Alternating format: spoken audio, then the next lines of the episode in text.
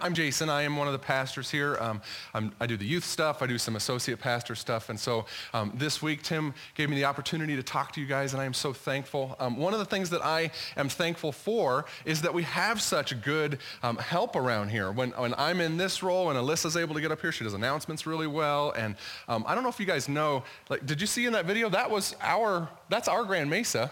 That was our video team. We, we have people in our church that make these videos for us. Um, my friend Jared told me the other day, he's like, I gotta, I gotta get up on the mesa to get some drone shots for your intro video. And I was like, sweet. So, um, so thank you. Everybody that helps behind the scenes, thank you. You guys are amazing. Um, real quick, I wanna ask you guys a question. Do you, um, you ever feel like you don't know what to do, but that you're doing it wrong?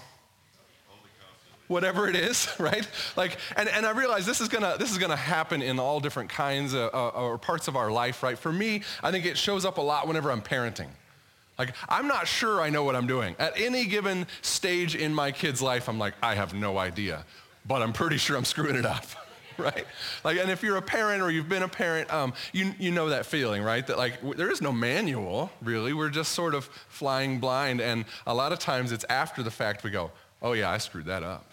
right? Like, that's not how I wanted my kid to, to act, right? Or, or whatever it is. And it doesn't stop at parenting. I, I think that we find this problem of not knowing what to do, but feeling like we're doing it wrong in all kinds of areas. Like maybe somebody in your life looks up to you. You're their mentor, whether you signed up for it or not, and you're like, I have no idea how to mentor somebody, but I'm screwing them up right? Or maybe uh, it's in a friendship and you're like, I, I, I look back at my friendships and I'm like, I'm pretty bad at this. I'm not sure I know what I'm doing. Or maybe it's uh, as a spouse, right? Like raise your hand if, wait, raise your, not your spouse's hand, okay?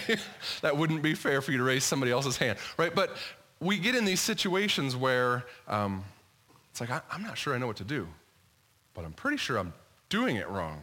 And, and, maybe sometimes it's a new season in life. Maybe you had a great relationship with your parent, but as they age and suddenly you're taking care of them, you're like, I don't know how to do this. I don't know what I'm doing. I'm going to screw it up. In fact, even uh, there was a study for employees back in 2016. Half of all employees don't know whether or not they're doing a good job at work. Half half of the workforce has no idea whether they are doing good or bad. And then we get to that annual review. I don't know if you guys, you guys love your annual reviews, right, at work? You get to your annual review and you have no idea. You're walking into like, is this good? Is this bad? It's been 364 days since somebody told me I was doing okay or not. Because half of us don't have any idea. And how many of you, when you don't know how you're doing, you assume you're doing something wrong? You assume you're doing it poorly. I think that's the default for a lot of us. Like if we don't know how we're doing, we must be doing poorly. Like maybe somebody gave you a big project at work um, to put on some event and, and you did it and then crickets. Nobody said anything bad, but, but nobody came and told you how good you did either. And so your first thought is, well, that must have been horrible. Right? Nobody, nobody has the courage to come tell me how bad I did. And we, we default to, if we don't know, we must be doing it wrong. And see, the, the problem is, I think that that tendency in us carries over into our walk with God too. Because we want everything to be black and white. And, and, I, and I say that, I'm sure a lot of you guys are like, no, I'm a free spirit. I don't, I, I hate rules, right? The reality is that deep down, we like rules. We like things to be black and white because then we know how to play the game right? We know whether or not we're hitting the mark or not. Is this allowed? Is this not allowed? Am, am I supposed to be doing this or not? Am I doing a good job or not? Black and white really helps us with that. And, and some of us are rule followers and some of us aren't. But the problem is the Christian life is full of a lot of gray areas, isn't it? There's a lot of stuff that isn't necessarily black or white. What am I supposed to do? And it's sort of this gray area. And, and another problem to add to that is that all of your favorite Christians around you don't agree. Isn't that frustrating when you're like, what am I supposed to do? And you go ask your, your aunt who's been a Christian for a long time and she's got one opinion and then you go talk to your, your friend in your Bible study and he's completely on the, the other end of the spectrum. Like, what do we do in areas like that? Areas like drinking alcohol. Am I, am I allowed to have a drink? Or watching certain movies, right? Is there like a rating limit for Christians? Like, where do we stop? Or reading that book? Are you allowed to read that book? Or can I go smoke a cigar with my buddy? Is that okay? Are you allowed to spend the night with your boyfriend if you promise to just cuddle? Right? How you, how you dress, how you talk. Is it okay to cuss? Everybody at work cusses, right? And there's all this stuff that it just feels like this gray area, right? And Christians around us all have different opinions about this kind of stuff. So how do we deal with this? Because the, the problem is when we don't know, we feel like we're doing it wrong, right? Wouldn't it be nice to know what to do? Wouldn't, wouldn't it be nice if somebody just told you, if only I knew what was expected? Say, I want to know what's right. I want to know what's wrong because knowledge is power, right? I, I feel like I don't know, but I'm going to get to that bad review, right? Like at some point, I'm going to be standing before Jesus and he's going to be like, all right, review time. That was wrong. Like, I didn't know. That's not fair, right? It, wouldn't it be nice if we knew?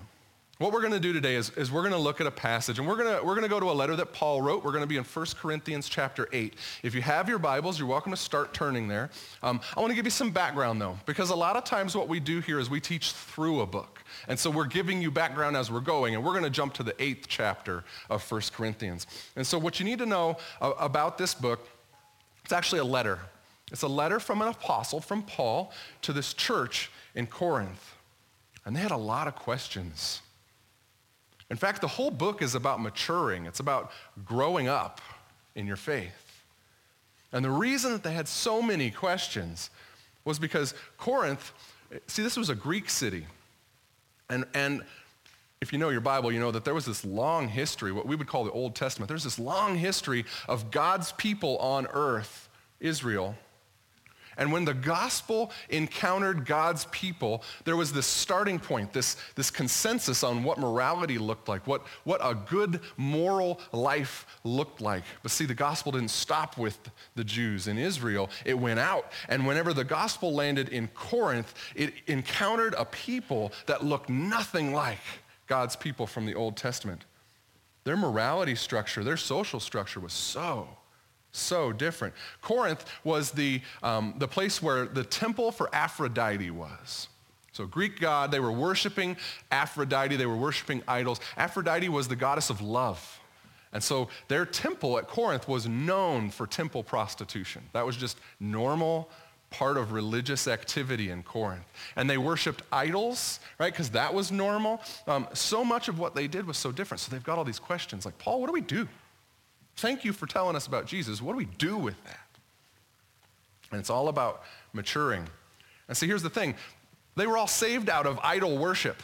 And we get to this, this question that they've got that Paul has to answer. Am I allowed to eat meat that was sacrificed to an idol?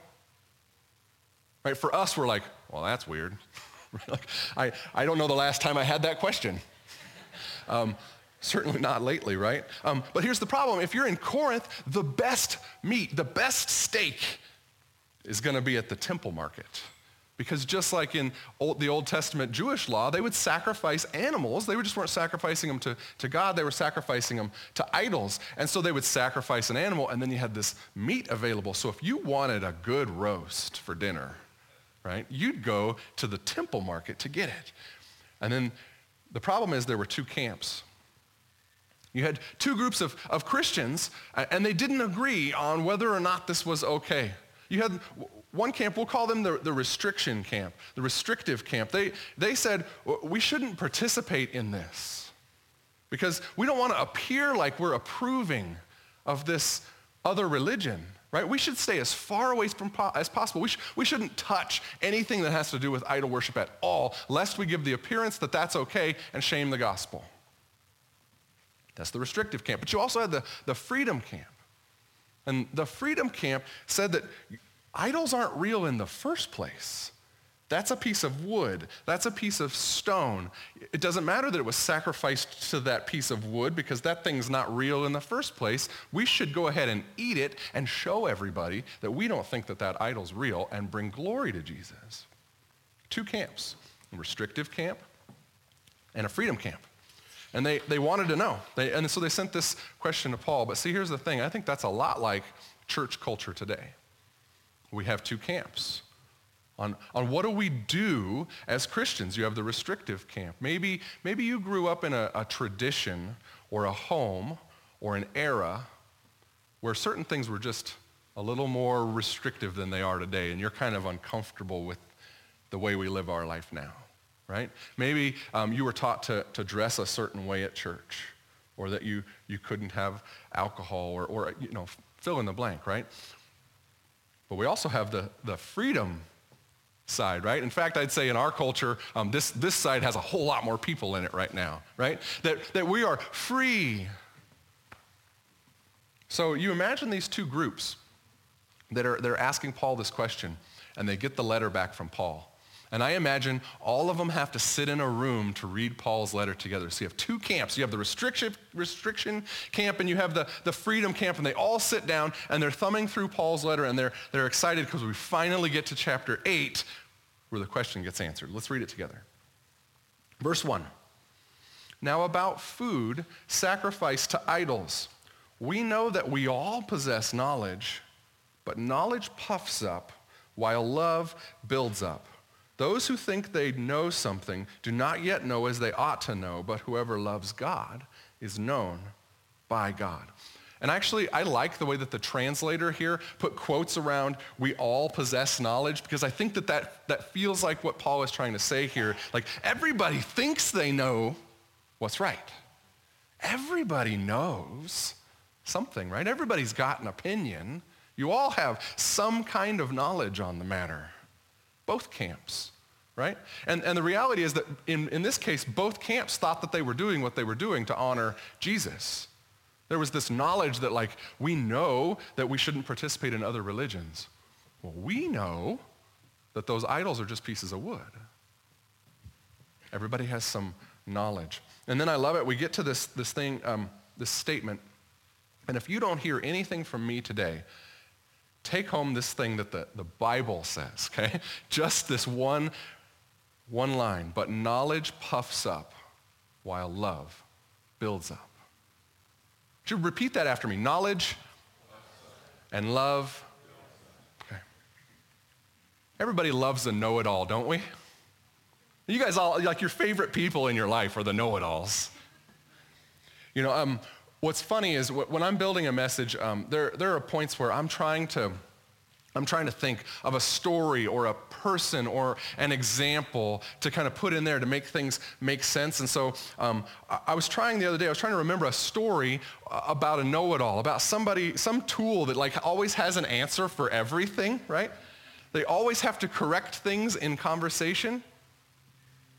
It's me. I'm sitting there at my desk figuring, I had already written down, everybody loves a know-it-all, find an example. And I'm like, oh no, I'm the example. Like I, I, had a friend over uh, the other night, and, and we were sitting around the table, and, and my friend rattled off a statistic that I didn't think was right, right? No harm, no foul, right? We just move on with the conversation. I couldn't handle it. I was like, that, that's, I don't think that that's right. So right in front of his wife, my wife, my kids, um, I, I got out Google. Google that one. That's not. Hey guys, nope, that's not right. That wasn't that wasn't the right. Um, like I was saving us from being wrong. You know what I mean? I'm sure you guys are going to fight over inviting me over now, right? Like I probably just cleared my schedule. But seriously, like we, we don't like a know-it-all, do we? we those aren't our, our favorite people are not the people that know everything. And maybe that, maybe that is you. Maybe you're a lot like me. And you're like, oh, I do that. Verse 4. So then, about eating food sacrificed to idols, we know, and knowledge does what? Puffs up. We know that an idol is nothing at all in the world, and that there is no God but one. For even if there are so-called gods, whether in heaven or on earth, as indeed there are many gods and many lords, Yet for us there is but one God, the Father, from whom all things come and for whom we live, and there is but one Lord, Jesus Christ, through whom all things come and through whom we live. Paul picks a side. We've got this, these two camps. We've got this argument. And, and Paul, picks a side here. He, he says, you know what? The freedom camp is the one who has the right knowledge. The correct knowledge, the, the greater knowledge is that we have freedom to eat the meat because they really are just wood, right? Like there really is only just one God. So Paul picks a side here, and I imagine this group of people sitting in this room, these two camps sitting there, and they were like waiting for the answer. And at this point, somebody jumps up like, in your face. I knew it. I knew. I'm so glad that, can we stop arguing about this and go get a steak? Right? Like, I'm hungry for it. I've been waiting for this answer.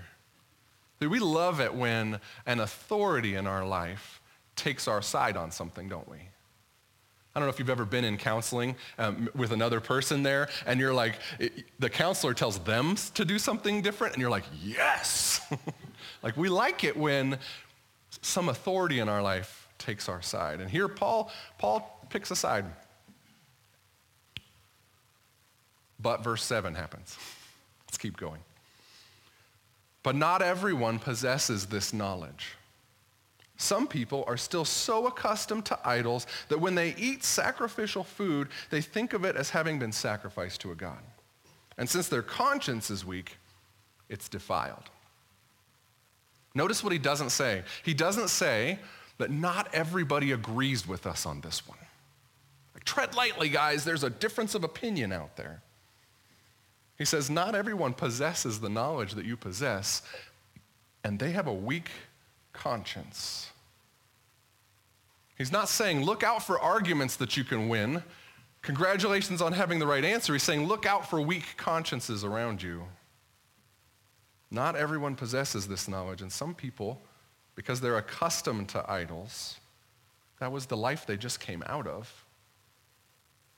They think that that food has been sacrificed to a God. For them, this is a problem. Verse 8 but food does not bring us near to God. We are no worse if we do not eat and no better if we do. He says you have the right to eat it. Be careful, however, that the exercise of your rights does not become a stumbling block to the weak. And if you grew up in church, you've heard this stumbling block before, but if this is a, a new term to you, it, it means literally what you think it means. Imagine somebody is walking on a path and they trip over something and fall down. A stumbling block is whenever we do something that causes somebody who's walking on their journey toward Jesus to trip on their journey, to fall down in their faith. And you know, this comes up quite a bit, really, in, in Christian conversation.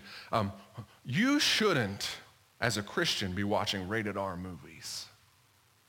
You shouldn't, you shouldn't read that book series. You can't, you can't listen to that radio station. You're a Christian, right? You, you shouldn't be eating hot wings at that place. You, that's a bar, right? You know that's a bar, right? And you go, why? Well, somebody else might think that that's wrong and it's going to be a stumbling block. That's not what he's saying. He's not saying that we're, we're looking out for times where people think it's wrong. A stumbling block is about causing somebody to fall, not annoying somebody that you disagree. And he says, be careful to you're exercising your right, but you're making somebody else trip. Verse 10. For if someone with a weak conscience sees you with all of your knowledge, puffs up, eating in an idol's temple, won't that person be emboldened to eat what is sacrificed to idols? So this weak brother or sister for whom Christ died is destroyed by your knowledge. You see, what he's saying here is it's possible to be right and still sin by causing someone else to do what they think is wrong.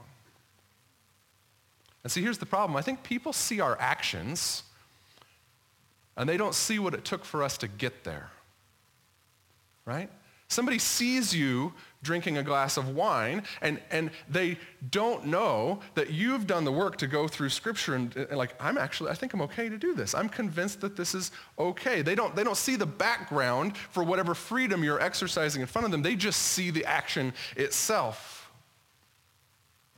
And to be honest, when I first read this, I, actually, I had a little bit of a problem with it, right? Um, if somebody sees you and they've got a weak conscience, then they're going to be tempted to do the thing. And I'm like, so? Right? Isn't he actually better off? Like, I'm the one with the right knowledge. Maybe my good example of my freedom in Jesus is going to lift him out of that, right? Isn't he better off with the correct information because of my example? And Paul says, no, your brother is destroyed by your knowledge. There's a, there's a parallel passage. It's, it's in Romans 14. It's basically Paul saying the same thing to another group of people. Um, and, and he says this in, in verse 22 of Romans 14. Blessed is the one who does not condemn himself by what he approves. In other words, um, if you're convinced that it's okay and your conscience is clear, good for you. That's a blessing. But whoever doubts is condemned if they eat, because their eating is not from faith. And everything that does not come from faith is sin. That your heart matters. Your intention behind what you do matters. And so to finish up our, our chapter in 1 Corinthians 8, verse 12, when you sin against them in this way, you wound their weak conscience and you sin against Christ. Therefore, if what I cause or if what I eat causes my brother or sister to fall into sin, I will never eat meat again so that it will not cause them to fall. It's all about their, their conscience. Like, it, imagine that you're convinced that uh, God wants you to walk on the left side of the street and you're hanging out with your Christian friends and they're like, we're going to the right side. And you're like, uh, okay, I'll go with you, right? And God's up in heaven like, I honestly could care less. Left side, right side, whatever, dumb street, right? What I care about is that you thought it was wrong and you did it anyways. Because the problem is, if I think something's wrong and I do it anyways, I'm rebelling. Rebellion is a sin, right? And so your conviction that it's okay to do something, if, if done in the wrong way, can lead somebody else to do it who doesn't think it's okay, and you're causing them to rebel against God. And what verse 12 says here is you're not just wrong against them, you are sinning against Christ. That you're right, but you're not doing the right thing. You're sinning against Jesus. I'm like, what? That, that feels like an injustice to me. You mean Jesus told me that this thing is okay, and then I'm still in trouble with Jesus for doing it? That's not fair. Right? I don't know if you guys feel that way, but like, I'm being held accountable for other people's rules? That's not fair. Like, if, if Jesus doesn't say it's a problem, then why am I sinning? Because in, in God's economy, maturing doesn't mean getting more knowledge. The ultimate maturity in God's economy is loving people well. And you look at this and you go, that's not fair that I should have to follow rules that aren't even like real rules. And God says, I'm, I'm not really interested in it being fair. I'm interested in you loving people. Remember, this whole book of 1 Corinthians is about maturity. It was about them growing up. What do they do? And Paul says, you can learn what you're allowed to do, but don't let that get in the way of how you love. And he says, I will choose to let go of what I'm convinced I'm right about in order to do the right thing and hold up somebody else's faith. So let's address the problem that we, we kind of started with here. How do I know what I'm allowed to do? Right? Like, what about the gray areas? What do we do in the gray areas? How do I know what I'm allowed to do? And, and I want to talk basically about um, Christian liberty. If you've never heard that, Christian freedom, what does that mean? Um, basically, it means that Christians, after Jesus, were given freedom to do some things that they weren't allowed to do in the Old Testament. That um, the, the shackles of the rules were sort of taken off, and in exchange, Jesus says, love people well. And so you have freedom to do things, and, and that leaves us with a bunch of gray areas that people don't agree on. And so I'm going to give you guys four filters or four questions to ask if you're ever wondering, like, am I allowed to do this? Or somebody brings it up to you and they accuses you of it, and you're like, you're not supposed to do that. Like, well, are they right? Let's ask some questions. The first one, is it forbidden in Scripture? You guys, there are some black and whites. There are some absolutes in Scripture. Not all of it is gray. Actually, I think that there's a lot of things that, under the guise of Christian freedom, we do a lot of things that God says is wrong. Right? I think that we've let this idea of Christian freedom and God's grace swing so hard to one way that we're just, we feel free to do whatever we want. There's some things that God says are not okay. Right? And, and I think a, a good underlying question to help answer this question for you is, is it culturally okay or is it scripturally okay? Or the opposite of that.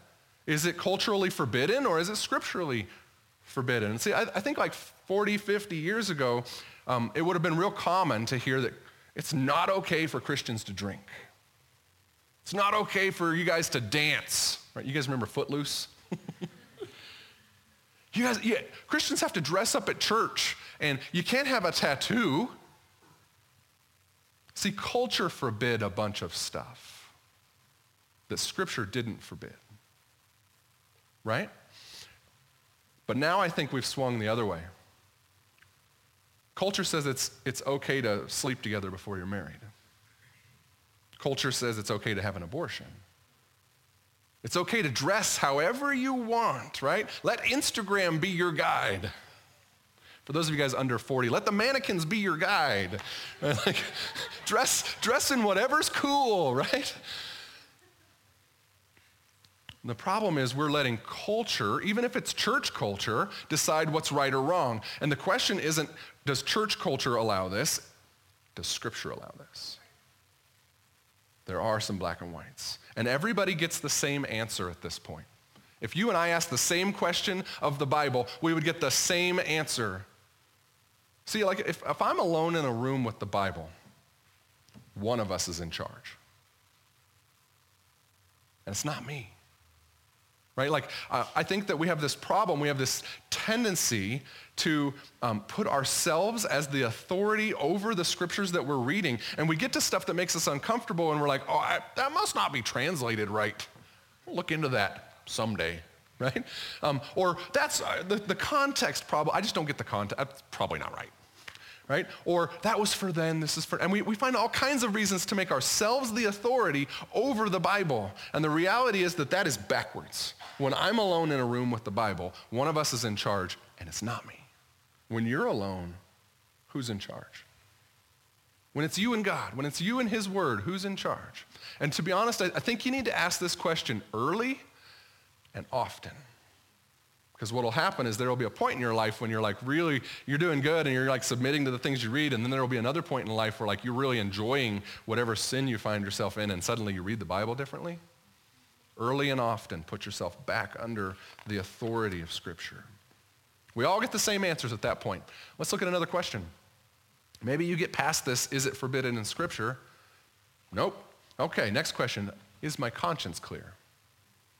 That's actually what that's the underlying premise of 1 Corinthians 8 that somebody's conscience matters, right? If they feel guilty, there's a problem. Do you feel guilty doing it? Is your conscience clear? Remember Romans 14. If, if we do something that we think is a sin, whether God said it was in the first place or not, it's a sin now because you're rebelling.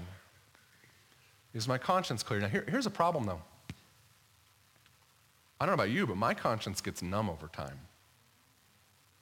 Doesn't that happen to you guys too? And so here's a real practical tool to start with.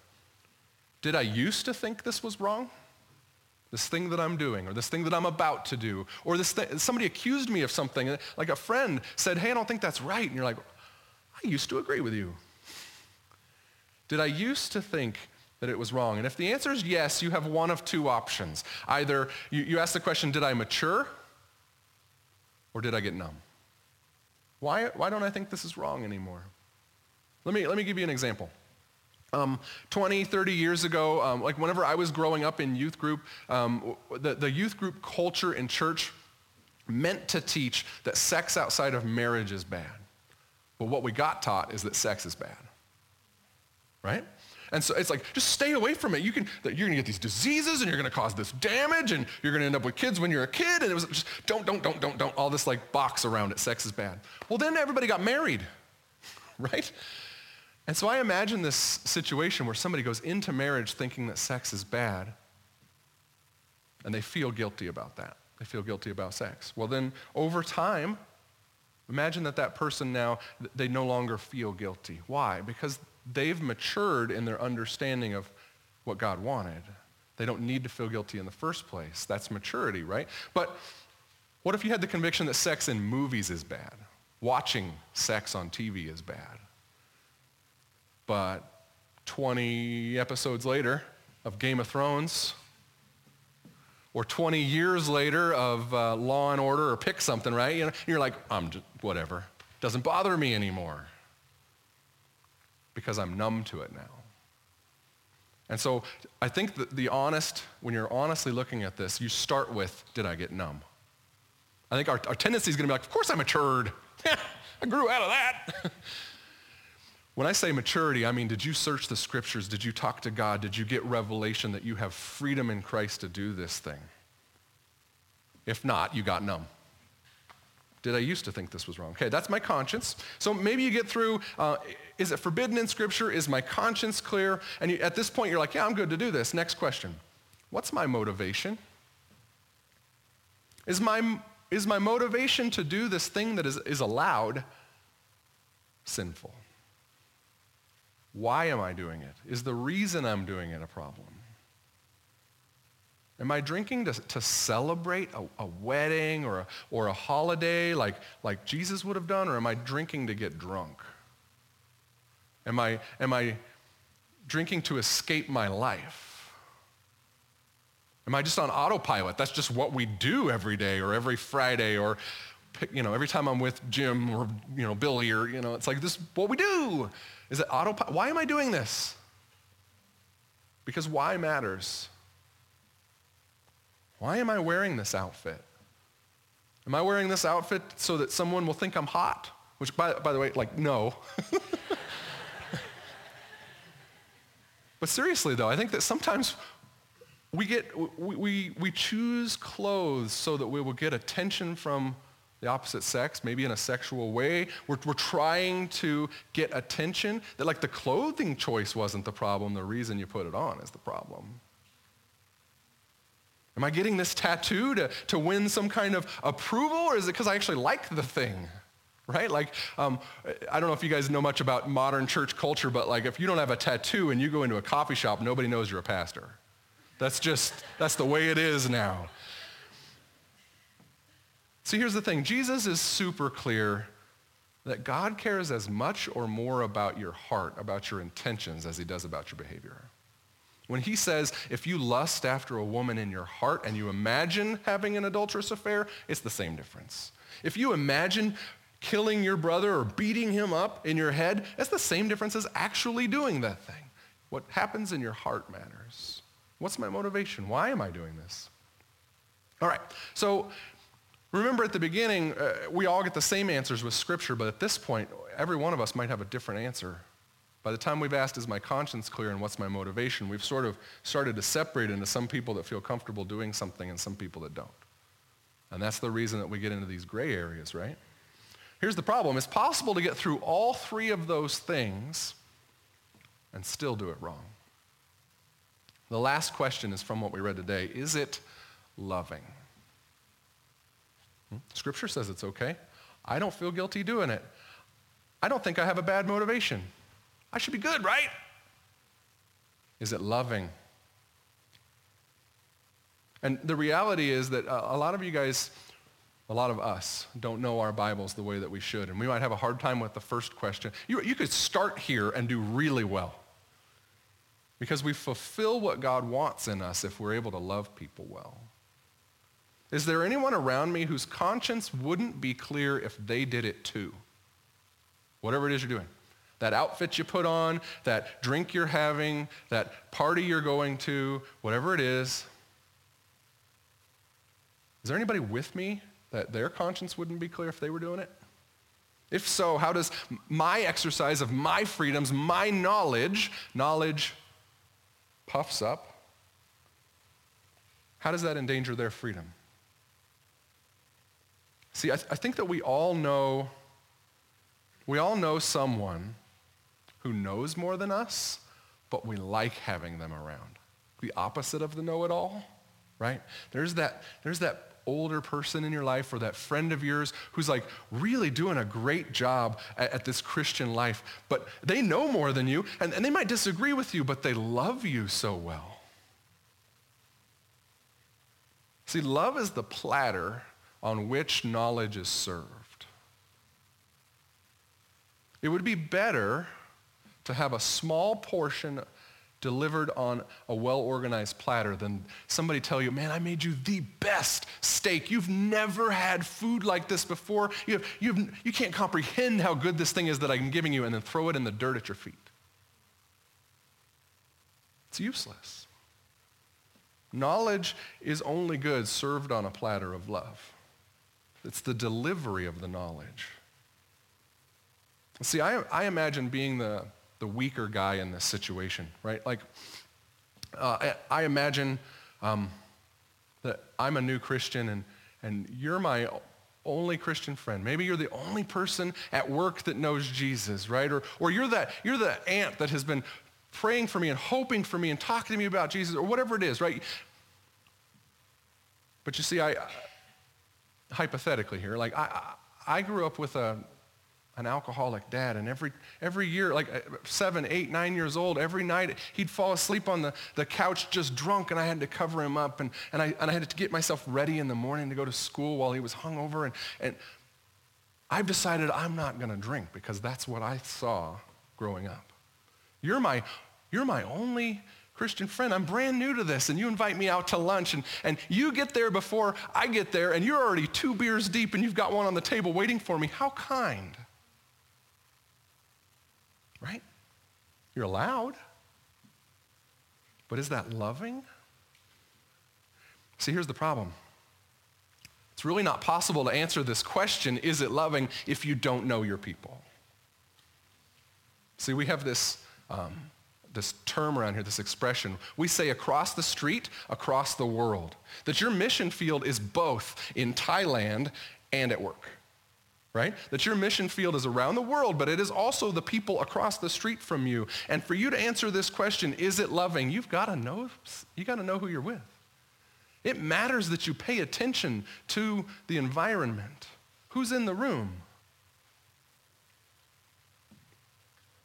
Is it loving for you to do what you're doing? And listen, I've, I've got a side note. Um, there's a difference between not doing something because you're around somebody that's weak and you love them and not doing something because somebody else disagrees with you.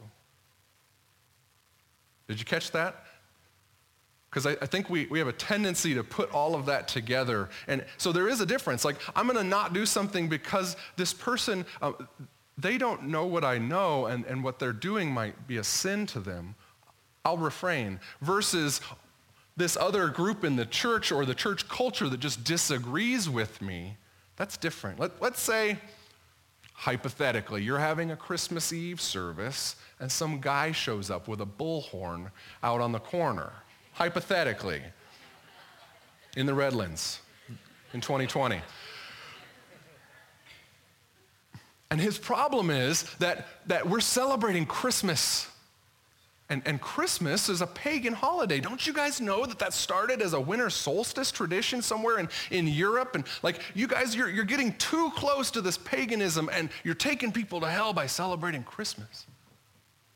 And just like in, in 1 Corinthians 8 with the meat, we're like, yeah, we know that that was on the calendar for the pagans and we took it and now it's on the calendar for us and we're celebrating Jesus. That wasn't a real thing in the first place, right? Here's the thing. We didn't need to change what we were doing because he disagreed. That's legalism. If somebody was uncomfortable celebrating Christmas and they celebrated Christmas because of me, that's different. And so legalism is just as big of a problem as license because neither one of them are loving. And Jesus is actually a, a, great example. Jesus had no problem butting heads with the, the Pharisees, the religious elite, about their rules. right? Like think of the Sabbath. They said you can't celebrate the Sabbath. You can't, you can't do anything on the Sabbath. And God just said keep the Sabbath holy, right? And he, it was more for you to rest. And these guys had made all of these rules around the rules. And so Jesus heals somebody on the Sabbath. He does not care what they think. He's not going to bend to their legalism. Because what was the loving thing to do in the first place? To heal a guy, right? The question of is it loving comes up all over when we're looking at Jesus and when we're looking at the apostles, when we're looking at our, our favorite people in the faith.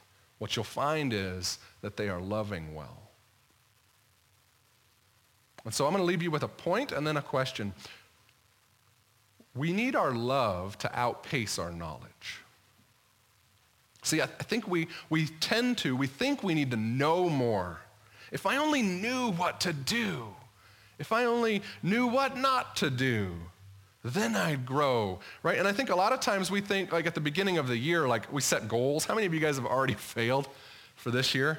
Okay, the rest of you were smart enough to not set any goals, right? Because by the third or fourth day, yeah. So we have this tendency like, I need, I need, this year I'm going to get more information. I'm going to go to this Bible study. I'm going to, I'm going to learn this characteristic of God. I'm going to, and, and when I know more, then I'll grow up.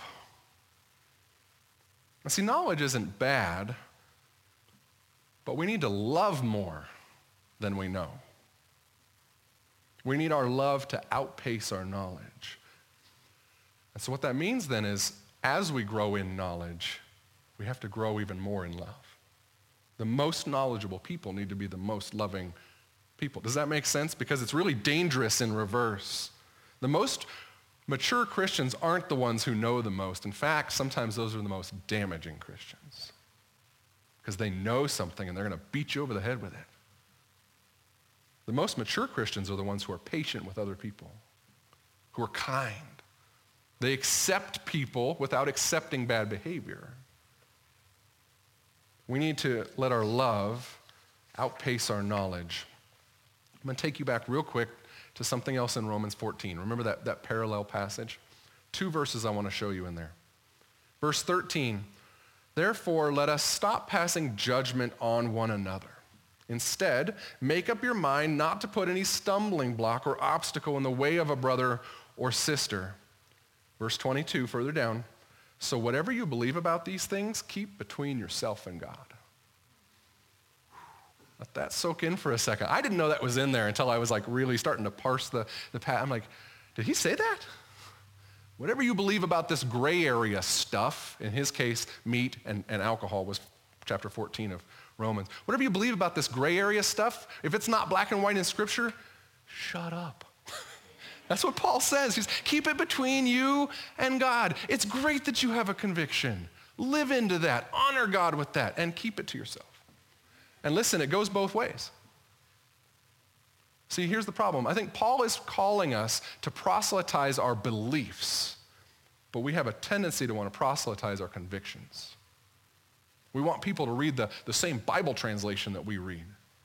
We want people to dress the way that we want people to dress at, at, at church, right? Or, or you can only eat wings at a certain type of restaurant. Or um, you're allowed to have alcohol, but you realize that like wine in the Old Testament was like really diluted. You got to get wine coolers. That's the limit. Or whatever. whatever it is, right? We have this tendency to take our convictions and make that part of the message. And Paul says, look, this is about Jesus and the gospel and salvation and people going to hell. Make it about that. And all the gray area stuff, keep it between you and God. Keep that to yourself. And so I said I'd have a question too. Let's end with this question. What am I not doing because of love? And listen, you might fall into one of these two camps, the restrictive camp, the freedom camp. If you're in, if you're in the freedom camp, then you need to ask yourself, am I not dressing in a certain way? Am I not um, saying certain things. Like, like maybe I, I talk a certain way about myself that's like sarcastic, but when I do that around people um, that, that don't know I'm being sarcastic, they start talking about themselves that way, and they mean it. Am I not eating certain things? Am I not drinking? So you can fill in the blank. What am I not going to do? That I'm allowed to. Jesus says for me it's okay. if there's nothing on that list for you, then you either don't know the people around you or you're not loving them. What are you not doing because of love? Maybe you're in the other camp. Maybe you, you grew up in that traditional um, restrictive viewpoint of how we live in the gray areas. What am I not doing because of love? I'm not imposing my convictions on you about things that Bible doesn't say are sin. My preferences, my traditions. I'm going to keep that to myself out of love for you because I want you to grow towards Jesus, not towards my convictions. So here's the thing. At the, at the beginning of the year, we all set goals. And listen, I want to grow. You want to grow. We want to mature this year. What if we made a point of growing in how well we love people more than we grew in our knowledge? What if at the end of 2021 we were able to say, this year, I loved people better than I've ever loved people. Did you learn anything? I don't know, but I love people really well. What if, what if our church wasn't known as a place where we know a lot? What if our church was the most loving church in town? What if when, when you said, I go to Life Community and I've heard of them. They took care of my brother. What if our church lived this out? That love was actually more important than our knowledge as we grew. What if we made a point to lay down our freedoms and our rights in order to walk beside people in their journey towards Jesus? And what if in love we led people out of the bondage of unnecessary rules? But in order to do that in love, it's never going to be in the moment. It's never at the bar that you're like, you should drink. You know you're free, right? What if, what if we find ways to love people in the moment and then love them out of legalism as well? Both of those things. What am I not doing because of love? Let me pray over you guys real quick. Heavenly Father, we are thankful that you love us. If we were just stuck living under your knowledge, we'd be in trouble. Thank you that you love us more than you know about us. Help us to live that out, that we would love people so well that it doesn't matter what we know, what we know we're allowed to do or what we know we shouldn't do. If that didn't get in the way of us loving people, imagine the impact we'd make for the kingdom. Would you, would you give us that mindset as we leave here today and as we look forward to this year? We pray this in Jesus' name. Amen. All right. The church may leave the building.